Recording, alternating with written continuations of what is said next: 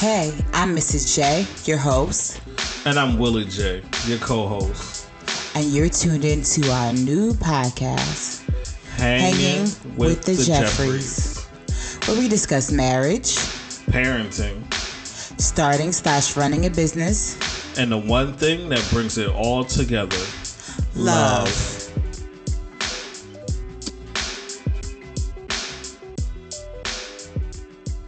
Hello, it's Marie Jeffries, your host, and today I have a special co host with me, my beautiful mommy. And on this episode, we're going to be talking about starting again. And I thought she would be the perfect guest to bring on because tell us a little about yourself, mommy.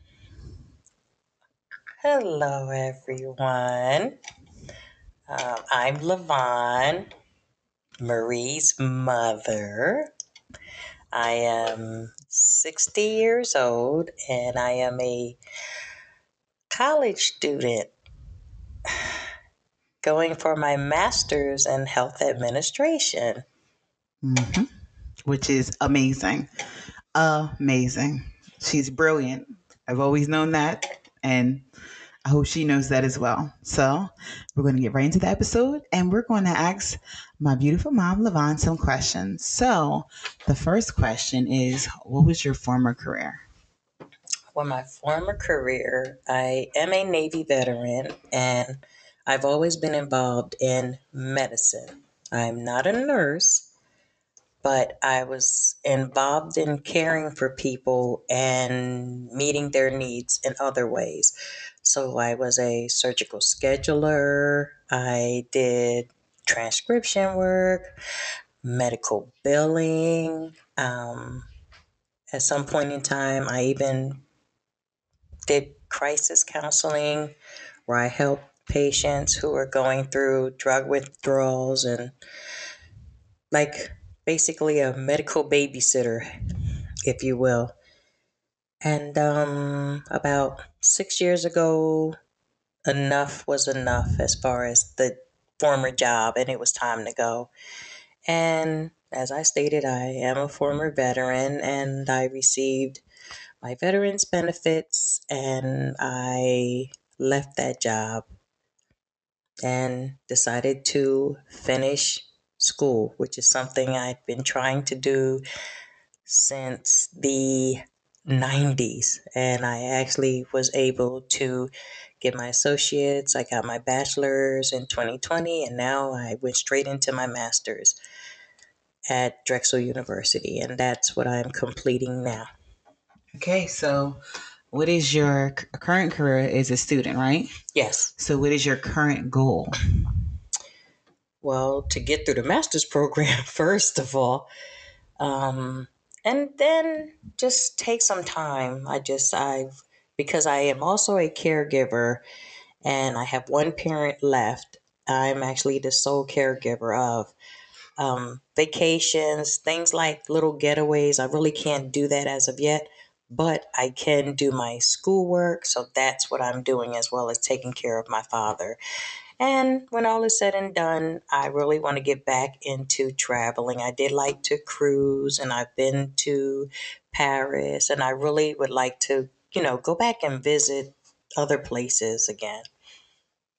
Okay. Well, you kind of already answered the question of what made you decide to switch careers because you kind of just had a, enough of what you were doing prior. So the next question is um, how do you feel about being a baby boomer? Because though you're at the end of that, that uh, I guess that age group. Yes. How do you feel like be, feel like being a baby boomer and basically the stigma that's attached to your age group as people that stay in careers for 30, 35 years, 40 years, maybe even more than that, and just retire from just working one job all of their lives? Well, for me, I am one of the few baby boomers that don't believe in it. I Marie can tell you, even growing up, even though I've been in the medical profession, I've never stayed working in any hospital until my last job, actually, more than six years. I've used, I worked in one hospital, I was there for six years, and I was like, okay, that's it. I worked at another hospital. I was there for four and a half, five years. And the last hospital I worked at was the longest, and that was actually 16 years. And that was only because I went through really bad divorce and some other issues. And it was like I had a young child still, even though she was getting out of high school and going into college, I still had a child to take care of. So leaving a job like I normally would have and get another job, because I never had a problem getting a job anywhere. But being a baby boomer, I used to notice how a lot of people in my age group and older would always say when you would say stuff about a job and saying, "Oh no, I'm not staying on this job. I'll, I'll give it a couple of years." They would be the first ones to tell you, "Oh no, no. Oh, I've been on this job for 25 years and I'm going to stay here and, and get my pension and I'm going to stay." And it used to floor me cuz me I used to think, "Wait a minute. Don't you want to live live your life?" And a lot of them just, well, I need the insurance. I, I need to get that paycheck. Entrepreneurship, having their own business, those things never crossed their minds. They would work for somebody else, they would complain the whole time, but they would never do anything to change. And even when I walked away from my job, it was like culture shock because I've been there for 16 years and I didn't even know what to do. Getting up in the morning, going grocery shopping, and okay, what do I do with the rest of the day? But I couldn't see myself walking back into a job, clocking in, sitting at a desk, being told, you need to do this for this amount of time. You can go to lunch between hours of 11 and 1. Uh, you can take a two minute break, a five minute break. Those that part of that was never a part of my life. I never went to jobs thinking that it was the end all be all. So that I think is what makes me different as far as the baby boomer. I don't even put myself in that category because the people in that age group, they don't want to reinvent themselves. I, on the other hand, believe that's important. You can always begin again. Okay. So this wasn't a question that I had written down, but since you started talking about your generation and how you feel like though you feel like you're separated from them, do you feel like maybe the baby boomers that are born in the 60s have a different way of thinking because y'all came of age in the 70s? Yeah, that could be it. That could be it. But even there are some in that like I'm in the last 2 years. So I'm born in 62. So it ends at 64. And I want to say maybe the last couple of years, there may be a couple of us that are like that, where we have left jobs, packed up, moved out of the country, moved to other states, and just restarted. Now, there are, I have older brothers that are born in 59, 60, 54, or 55, I think it is. And they started a job and they stayed at that job, reached retirement age, and moved away, moved to, but they waited. They never packed up and left. They worked the 20 years, they worked the 25 years. And I just, I don't know, because I know that you can always begin again. And there's a lot of people in the baby boomer generation that they are still living in the part of what we call like the silent generation, which is the generation before us, which is my parents. Mm-hmm. And they just, you get a job, you got to work it, you work it uh, and get all them benefits and and you can do like 30 years and and get you some social security and and you know you have a little pension you could live off of and they never think about let me take care of myself. Let me spend time with my family. Because one of the things I noticed, even in working in one of the hospitals that I worked at, um, there was a couple of people and they worked in the service industry. And that's all they talk about. Yeah, I'm up for my five year. I got I'm I'm close to it now. I got five more months and I'm retiring. And they retire and die. and they die within three months. Yeah, we see that in the post office too. It's ridiculous. but or the thing I've noticed with some of the women that were in the service industry, they retired. And Social Security has it where you can retire, and I think it's 90 days out. You you- or either 90 days or six months. It's either, it's either three or six months. And you can reapply for your position, but you can only work part time. And a lot of these people didn't have the pension is not enough for them to survive off of and include their social security. So guess what? They're 65, 66, 67 years old and having to work still. That's crazy. And but the thing is, I I actually feel bad for them because it's not really it's not their fault.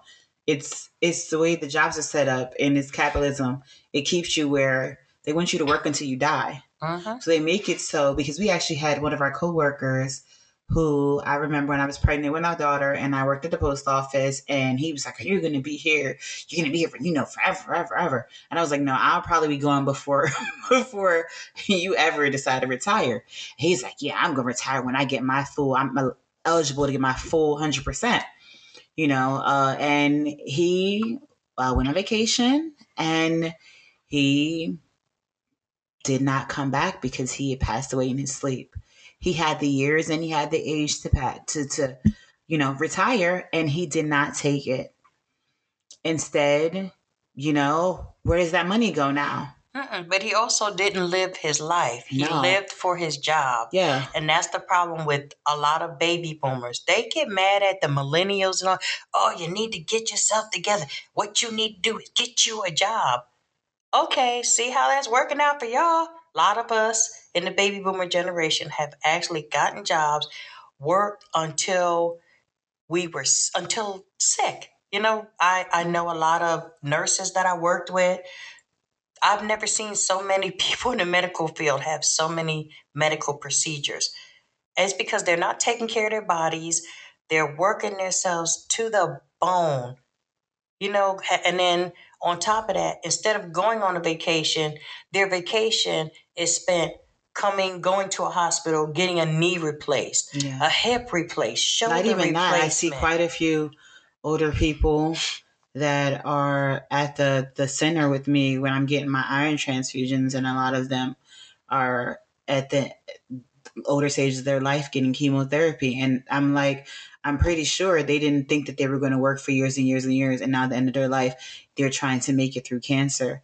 It's it's it's ridiculous. I just feel like the way the world is set up, that you have to work a maximum of all of your life to get 100% of what you put in and even then you don't get 100% of what you put in you get barely that Mhm. because a lot of them at the post office they have they feel like we have in order to get my 100% i have to work 40 plus years to get my 100% especially if you weren't military because you know post office you can get military plus your years of service working at the post office.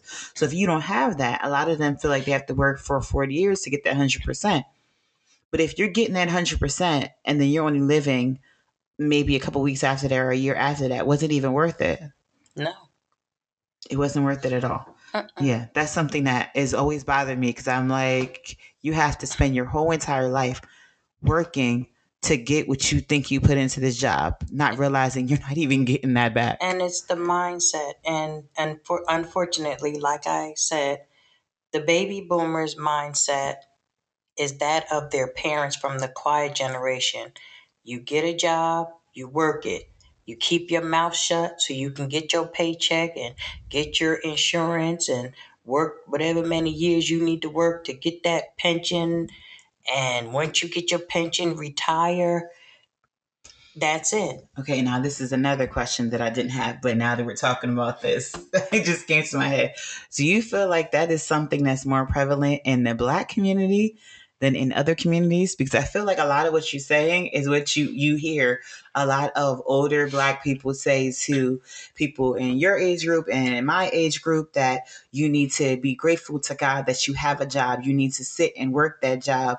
You know, you got insurance, you got this, you got that. Be happy because you you could have no job at all. So you need to stay there and work mm-hmm. that job and yeah. just cont- like I feel like that's yeah. something that I hear more prevalent in our community. In our community, yeah, you you will. And and the sad part is because we are not taught about banking, we're not taught finances. Even as kids, we're not taught how to open a checking account, how to open a savings account, um, how to save money. You have a lot of people that will work this job and get paid every two weeks and live maybe pay their bills, and maybe have a couple of days out of that paycheck. Like, let's say they get paid on Friday, they might not have any more money by Monday because they paid all their bills. So, in their minds, well, I got to keep this job because this job is keeping a roof over my head. This job is keeping food in my family's bellies. And actually, corporate America loves loves and yeah, thanks us for that because that's what we do. We're good at working. I mean, even on my job, my job, there were days where I needed to wanted to be home, wanted to go get off or whatever, and I was told this paperwork has to be done before you leave. I'm a black woman. And their first thing is, well, you know, you should be thankful you have a job. And I've actually had to turn around and tell a manager, mm, it looks you you actually don't sign any paychecks. So when they get good and ready, they'll fire you just as quick as they'll fire me. So don't don't ever say that to me because everyone is they say it everyone is one paycheck away from being homeless.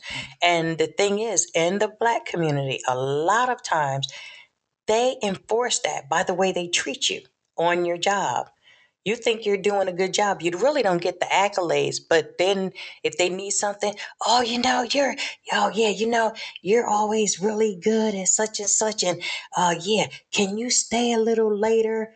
And it, what they'd ask me, they wouldn't ask my white counterpart. They would, oh, oh, her cat, her cat is sick. She has to go home. But because I don't have a cat, I need to stay and work an extra hour. There, there is such a. I, I mean, these some of these jobs, and especially in the medical field, and whoever's listening, that you know, especially if you are a person of color in the medical field, you know doors are not open for us that work in the medical field. I know women who went back, got their master's degree, became nurse managers, and were given the worst floors and given the worst staff just for them to get a reason to say she couldn't handle this staff. They knew the staff were bad, they knew the staff was no good.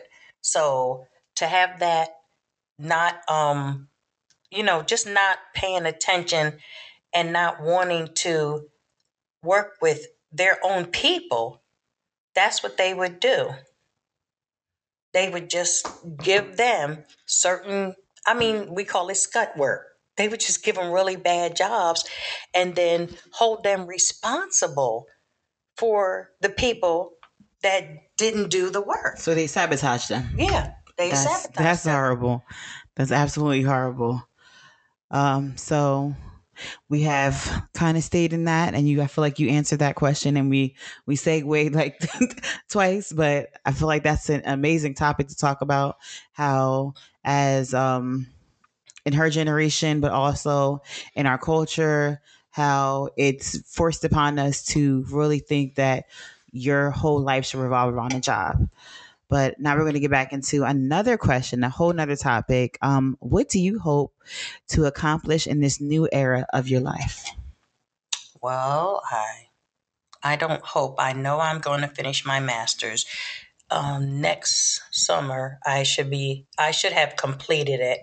And as I was speaking to my son-in-law William earlier, I do want my doctorate because even as a child, I always wanted to have doctor in front of my name as a kid. And things didn't turn out the way that I would have liked, but I'm still here. So I'm still working toward that. But after I get the master's degree, I'm going to take a break and I'm going to travel again and, you know, start looking for my little retirement nest egg place to live. And then I'll think about doing the doctorate because that's going to be another three years of that. So I figured maybe I'll get that completed by the time I'm 65. So. Okay. Love that answer. I love that answer. Um, okay. So if you could give your younger self advice, career advice, what would it be? Stay in the military. I really enjoyed being in the military, but circumstances beyond my control basically kind of forced me out. And I took the advice of family who said they would help me. And that was actually the worst thing I could have done. Um, yeah, I would have stayed. I would have stayed in. I would have retired, and then I would have gone back in the Navy as a consultant. But that is not even about the traveling, but I liked what I did, and that's that's it. I think that had I just stayed, I would have probably been, who knows, in another country we would be doing this or what. But yeah, that's my younger self. I would have said, don't don't listen because a lot of times you think family has your back or have you in mind and they really don't. And I was told come on we you come back we're going to help you and i left i i got out of the military i came back and i came back to uh just just the wrong it was the wrong place the wrong time and i really didn't have anyone where i was that would say listen Lavon, stay here. We'll help you. Don't worry about it. Whatever you need, we'll help you. I didn't have a lot of friends and I didn't really have, you know, a, a, support system there. And the support system I thought I had, I didn't have when I got home. So I would encourage my younger self to just, no matter what, just stick it out. You can do this. You're, you're good. You're great. You, you'll be all right. And that's what I would tell my younger self. All righty. So the last question is uh, you kind of already gave me an answer, but I'll still ask you anyway. Uh, one positive and one negative of starting over older. Uh, so there is really, for me, there's only one real answer. If you're starting over at 40, 60, 80, there really is no negative because you're still here. So it's only positive. You can, if you're starting over at, let's say you're in your 40s and now you're about to enter your 50s and you need to start over, guess what? That was a 10 year span. You're still here. That means you still have the opportunity to start over. So that's how I look at it. There is no real negative. I mean, you got to go through a lot of issues sometimes. It's never smooth sailing the older you get. It just, it's just learn. You learn more. You know, you learn what you should do. You also learn what you shouldn't do. You learn who your friends are. You also learn who your friends are not. you learn who to trust, and you also learn who to be mindful of. But you're still here, so you're always learning, and that means you'll always have an opportunity to begin again. Alrighty. So, is there anything else that you want to talk about as far as I know you talked about uh, college and what your former career was? Is there anything that you want to do in the near future besides schooling? Is there any other dreams and hopes and aspirations you have for yourself beyond the master's and doctorate degree? Well, I know she's going to get on me, but I have written several books and I have yet to publish them. And that's bad on my part. Yes. so I really need to get them out. I do need to get them out. So that is one of the other things while I'm on this break from school, you know, when school's over and stuff. But I've been working on them every now and then, but I really need to work on them and get them out. So I agree. I agree. so, is there any, because we didn't really talk about that, but is there any um, hobbies that you do? Like, you know, when you're not doing school, when you're not, uh, you know, working on your writing, is there anything that is sparks joy in your life? Well, I like to I like to go walking. I like to do meditative walks.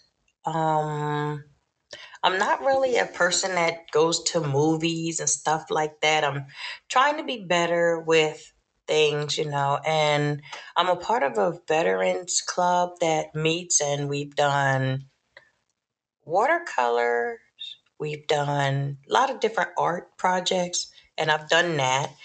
And I've also had an opportunity to do um, several weeks of equine therapy where you're with an equine therapist and the horses. And that was nice. I enjoyed that. But um, I mean, my hobbies, I I was a gym rat. And I want to say I would like to get back into that again, but to a certain extent because I was I was going to if anybody knows Lifetime Gym, I was a part of Lifetime Gym for over close to 4 years until my mom got really, you know, sick where I required hospice and everything, so I had to stop because I was I had to be there. And um so I was doing different runs and I haven't I haven't accomplished a marathon I've never set my sight on one. I have marathon I wouldn't mind doing. I've done uh, 5Ks, I've done 10Ks, I've done lots of different walks. I've, you know, I like going on trails and stuff like that, but I miss that because I was focused on school and um, having to take our her grandfather and um, because of him being ill and not being able to live alone, I had to place him in a long term care center so it's the running around for that. And I haven't been able to focus on me, but now it's he's doing well so i am able to start doing the things that i used to do maybe not get back in the gym just yet but i can still go on my walks and those are the things that i like to do All right. So now that we're pretty much done with the questions and you got to really get to know my mom, um, we want to get into a segment that me and my co host usually do, and it's called What I'm Feeling. So, what I'm feeling could be a favorite book you're reading, right? A book you're reading right now that you're enjoying, a album that you're enjoying, podcast, or even a TV show. So, Lavon Jones, what are you enjoying right now? Um i like lewis howes the school of greatness so every now and then i will check out a podcast that he does And um, there's several podcasts on Spotify that I will listen to, and they vary. There is never just one. So I may listen to one that just does three minute breathing, and they have some for meditation for women, and um, um, Oprah has hers. So there's there's I mean it's just so many it's so many and I've like saved a couple of them so every now and then when I'm going for long walks in the park I will put them on. Or even when I'm just sitting in the park meditating I will listen to a meditation. Um, the book I've been reading on and off it's called It Didn't Start With You by Mark Wolynn and it's how inherited family trauma shapes who we are and how to end the cycle. I want to read that book when you're done. I know. Um, it's just, it's an amazing book. It's an amazing book. Someone on Instagram, her her name is Chakalaco. She actually talked about this book. So I purchased it. I started reading it. I put notes in it, and it's just so interesting because a lot of times what we think we're going through is actually something that we've inherited from a grandparent, a parent, a great grandparent. Not and us not knowing, not finding this out until we talk to a family member and then they're, oh, you know, your aunt used to do that. Oh, your uncle used to do that. Oh, your grandfather did that. And you don't know these things because people are always so quiet. And especially in the black community. It's it's very hush hush. They don't tell you about if there's a sickness or if, if somebody has a, a um, an illness or even a mental illness and they don't tell you they'll say oh well your aunt used to sleepwalk. Oh well your uncle oh yeah he used to have problems with with um you know he just couldn't hold his liquor. You know and instead of telling you and He had that, oh, that- that he had kidney issues or that the aunt had real mental issues you know and you find out later when someone passes away oh yeah you know they always had problems with the kidneys or they always had a liver disease or you know and, and you're finding out that you got family members that have sickle cell or sarcoidosis and but no one tells you and it it's not really fair to your next generation. Your children come up and then they start having issues and they start asking well mom did you have this or did someone in your family have this you know so I'm happy that I kind of have the ability with having, you know, my four with having our four children. Like my mom kind of lets me know anything that she knows about family history, you know, on either side, on my dad's side, from which she knows they're from her side. So if questions are asked by the doctor, I'm able to be like, okay, well, I know on this side is this, or this side is that, or it's Like I'm able to answer enough. I know enough that I'm not blindsided by oh, they're this is this issue or they're having that issue or they're having, you know. So that's something that I feel like is very, very important in our community. Mhm, We need it to work is. on because you have children and you find out that the children have uh they're born with an extra this or they're born with missing that and then you find out that's always been something in the family but it never had a name to it yes oh, so and so just always they couldn't run too long. They would pass out. Come to find out that everybody's born with a chamber blocked, and you didn't even know until you're you having children, and now they're doing the ultrasound, so they didn't do back in the day. And Right. you're like, did you know this is a, you know, like even finding out with my twins, finding out that they have something as uh, to deal with iron that I was thinking it was me, and now it's possibly from my husband's family. So it was like they was like this is a genetic thing. So I'm like uh, uh, I never heard of that. like I don't Mhm. I don't like know what you're talking about. So yeah, and it might have been something that in his family the person always had an issue with iron or always was always tired of the iron or feet always cold and they just thought that oh yeah so and so they just I, just always always got cold limbs and not realizing it's an actual disorder that's similar to it's like the sister to sickle cell anemia. Mm-hmm. yeah. So yeah. It's yeah. Yep. i can't wait to read that book. Okay any music? You listen you're kind of I get my eclectic my eclectic uh thing with music from my mom because my mom listens to everything. I like when we were younger, she listened to hip hop with us. everything Mom's not a regular mom; she's a cool mom. I do. I listen to everything. Like even when they do the Verzuz, I will contact them and say, Yes. "Oh, who you're rooting for? Is it Monica or Brandy or Wu Tang and and this one or this whoever's doing whoever's Verzuz whoever I I will watch some of them, oh, nah, but most of them I will watch, and I just I just always love music. I'm from a musical family, so um, they might have been primarily gospel, but I love all forms of music. you music. gonna drop a hot sixteen for us? I'm just like, A what? A what? that's a rap, mom. Sixteen bars, sixteen Oh. bars. She's like, oh what? Uh-uh. No, Uh huh. I can't do 16 bars or drink at 16 bars. So no. It's the one thing I gotta say about my mom. She does not like slang. we were growing up, we were not allowed. She's like, I don't care what type of slang you use outside this house, but don't use that mess in here.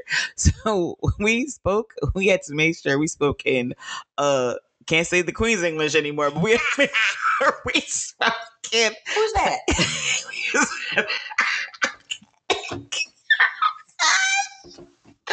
oh gosh, we had to make sure that we spoke properly. So we had friends come over, especially my brother, because my friends didn't talk slang like that. But his uh-huh. friends would come over and be like, "Yeah, yeah, yeah." My mom was like, "What are you talking about?" My brother would be like, "Oh yeah, my mom, she doesn't do the slang. You have to literally speak." like clear English for her to understand you because she knows none of the Yeah. slang. I've, I've even corrected coworkers on my job who would say, Yeah, you know what I'm saying? Nah, I mean, I was like, Can you spell that for me? They're like, What? Nah, I mean, can you spell it? Well, you. Mm, no. I, I, I, are you saying, Do you know what I mean? No, I mean. I said, No. That's. I said, Know what I mean. That's not what you said. yeah, so, yeah, I've always been like that. I mean, Or you know what I'm saying? You know what I'm saying? Yeah, you know what know I'm I'm saying? Get- What are you saying. saying? Just say what you're trying to say.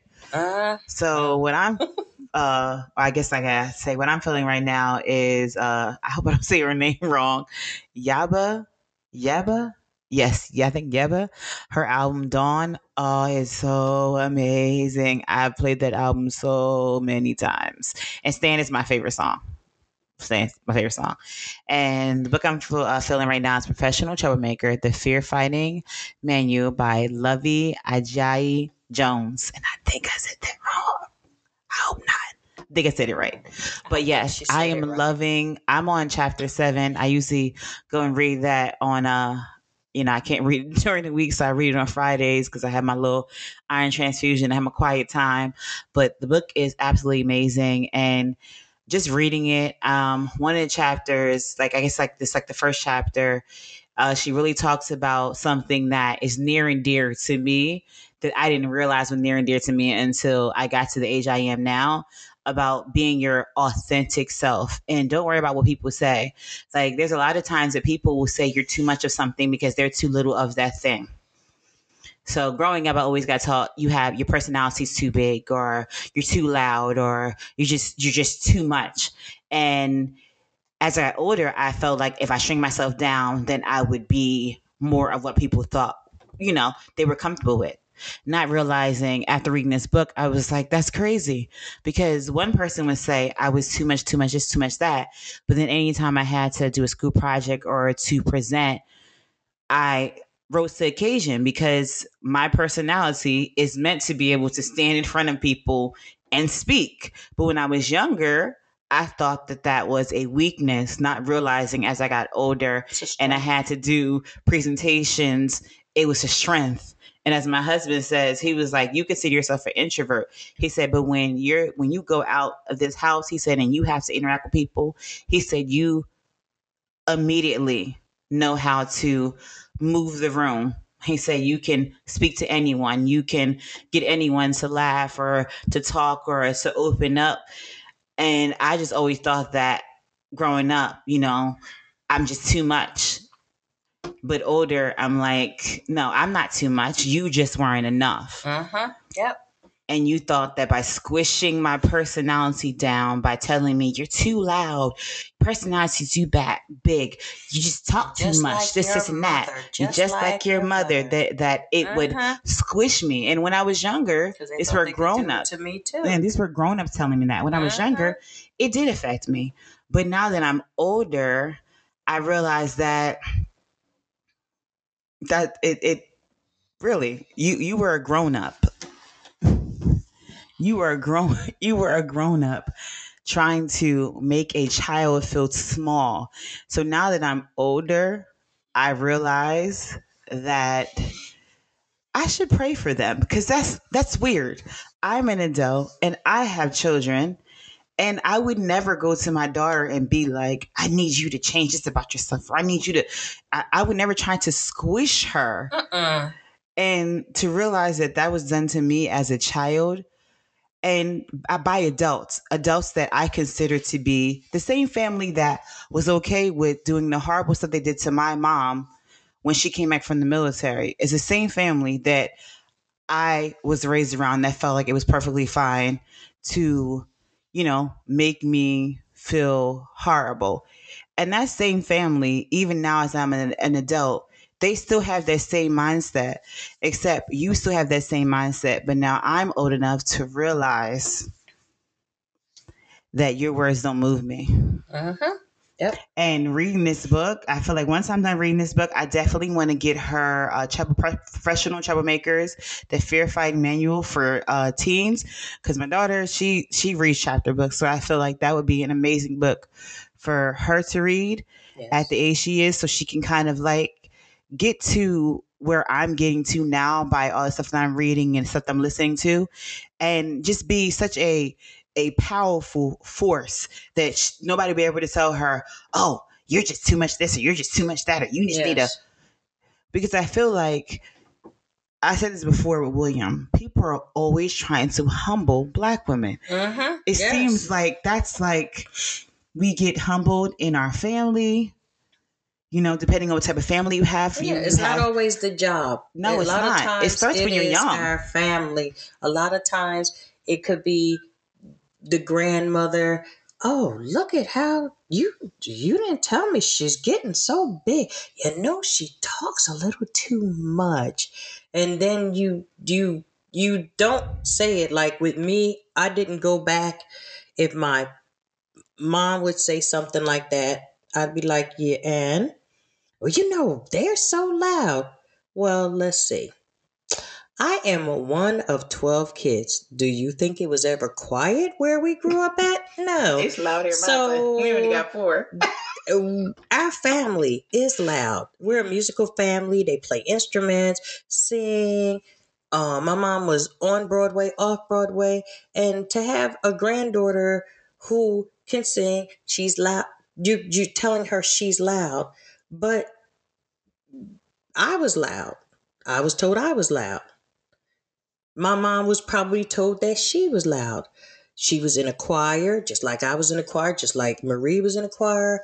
And it's so funny how the things that they point out in us are the things that people told them about themselves Mm-hmm. and made them shrink. So when their children came along, I'm gonna tell her that to keep her down.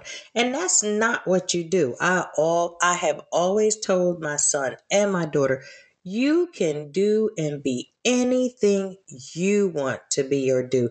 Don't listen to anyone. These people don't sign your checks. They don't pay your bills. They don't put food on in your mouth. You know, a roof over your head. You do for you. Don't worry about what anyone else thinks or says to you. So, Yeah, I totally agree. Like, I totally agree. I totally agree.